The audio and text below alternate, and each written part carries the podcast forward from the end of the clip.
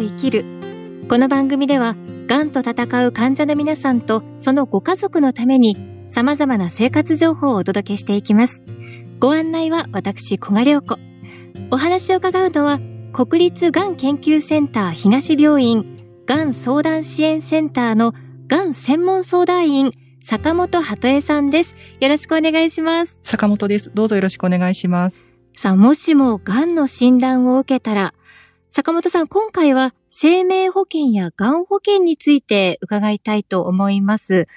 生命保険やがん保険、入っておくべきなのか、それとも高額医療費制度とかもあるので、まあ、入らなくてもいいのか、ちょっと悩ましいところなんですが、この辺いかがでしょうか？そうですね。まあ、個人的には生命保険も入っておいた方がいいかなと思っています。はい。なぜかというと、あの、まあ、いくつか理由があるんですけれども、病気になると、前回お話したような健康保険、要は公的な制度でカバーできる、直接治療に関わるお金っていうところと、健康保険の全然対象にならないお金と、両方結構こう費用が発生してくるんですよね。健康保険の対象にならないお金そうですね。例えばちょっとこうイメージしていただきたいんですけども、通院するために交通費かかりますよね。ああとは会社に出す診断書ですとか。あ、結構一通高いですもんね。そうですね。5000円とか1万円とか、あの、かかってきますよね。はい。あとはですね、今、こう入院した時の衣類のリースっていうんですかね。はい。あの、そういったものも、1日の費用で見ると、例えば数百円の単位かもしれませんけども、えー、やはりどんどん積み重なっていきますし、また入院した時のこう個室代ですとか、えー、食事代っていうのも、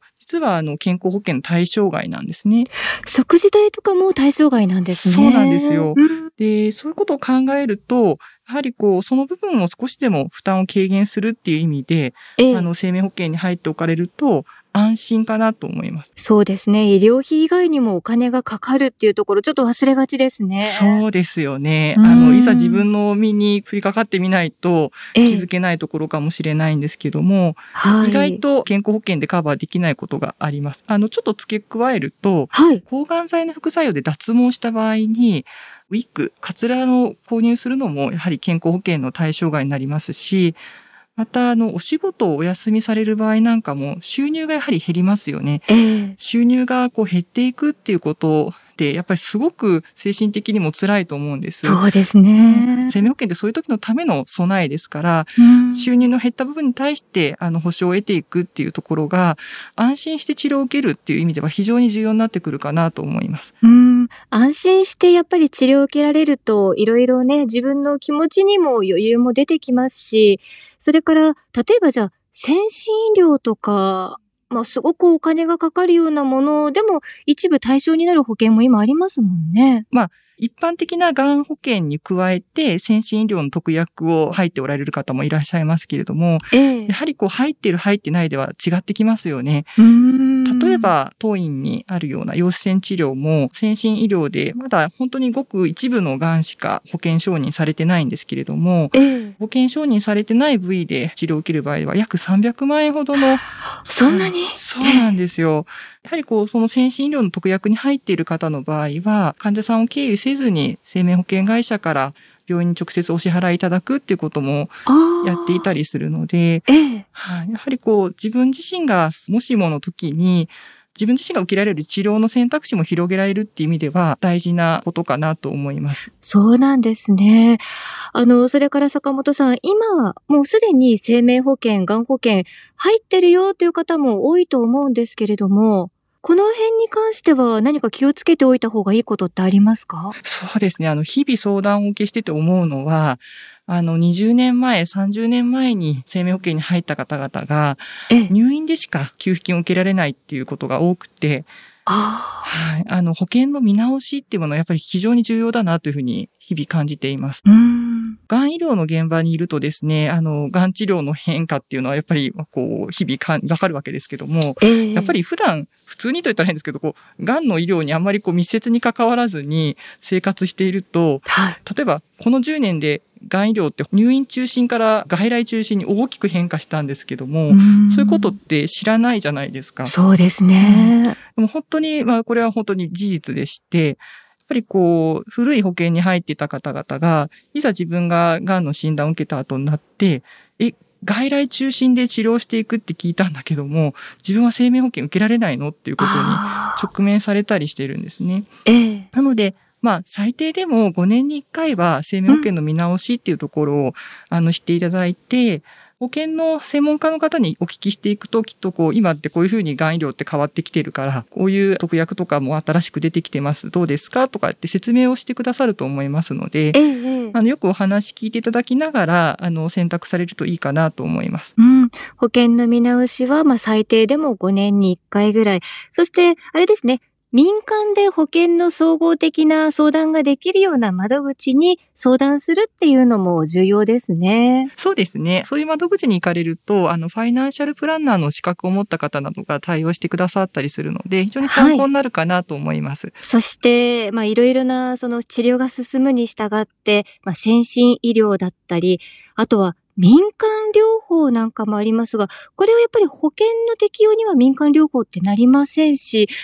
どうなんでしょうか民間療法というのは。そうですね。あの、先進医療とか民間療法ってちょっと似たように見えるかもしれないんですけども、実は全く違うものです。はい。あの、先進医療っていうのは本当に様々な臨床試験を経て、科学的にも安全性ですとか有効性っていうものが証明されたものなんですね。ええ。ですので、先ほど申し上げたように、あの、一部の保険では先進医療特約といったものも出始めているんですけれども、えー、はい。えっと、民間にもまた全然別でして、はい。それってどう見極めたらいいのかってすごい難しいんですけども、うん例えばこう、インターネットですとか、あと本屋さんに行くと、全部一色たにいろんなものが情報が並んでたり、出てきたりしますよね。そうですね。癌が消えるとか絶対治るとかの本もありますもんね。うん、そうですね。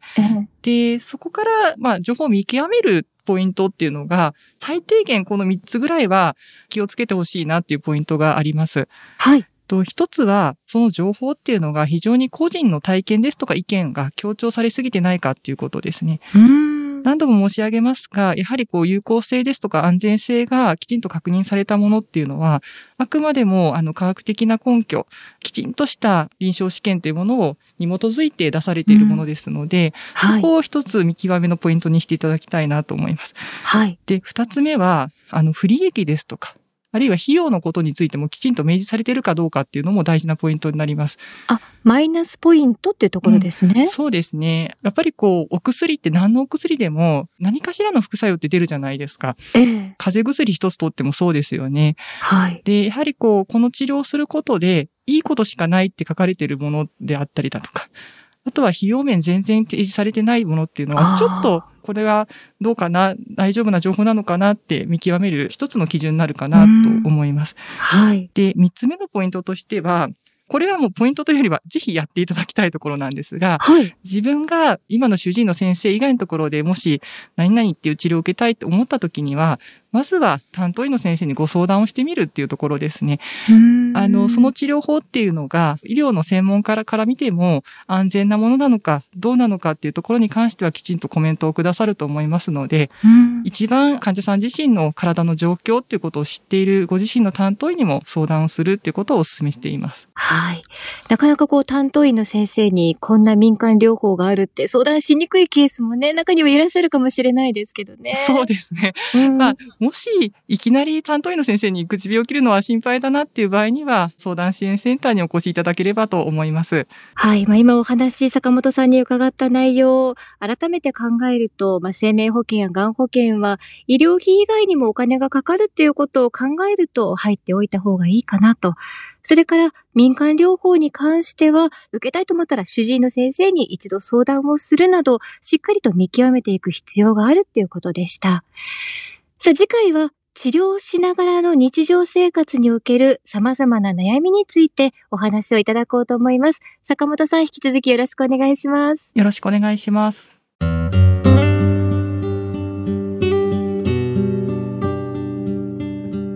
ここで三井不動産からのお知らせです。三井不動産は2022年の夏、千葉県柏の葉エリアにある国立がん研究センター東病院の敷地内に病院連携宿泊施設を開業いたします。140室を超える客室は国内外からのがん患者さんやそのご家族の方々が快適に過ごしていただけるよう付き添いの方と一緒に過ごすことができる広めの客室や放射線治療、化学療法などの際に一定期間滞在する方にはッチンや家電などを備えた客室のご用意などご宿泊される方々のニーズにお答えします。また、より安心して治療に専念していただくために国立がん研究センター東病院との連携により、宿泊時の急な体調変化に備えた病院への連絡体制、5G 通信環境の整備などを実現していきます。三井不動産は、この宿泊施設を通して、がんと向き合う患者さんのための安心安全な滞在を提供してまいります。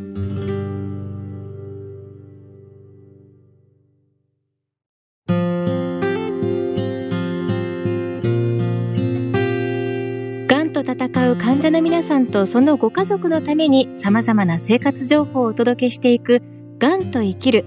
ご自身やご家族ががんの診断を受けたら、まあ、いろいろな可能性を探って、いろんなことに挑戦したい、トライしたいと思う気持ちがあるかもしれませんが、そこはきちんと主治医の先生にお話をして、正しい情報を見極めていきたいですね。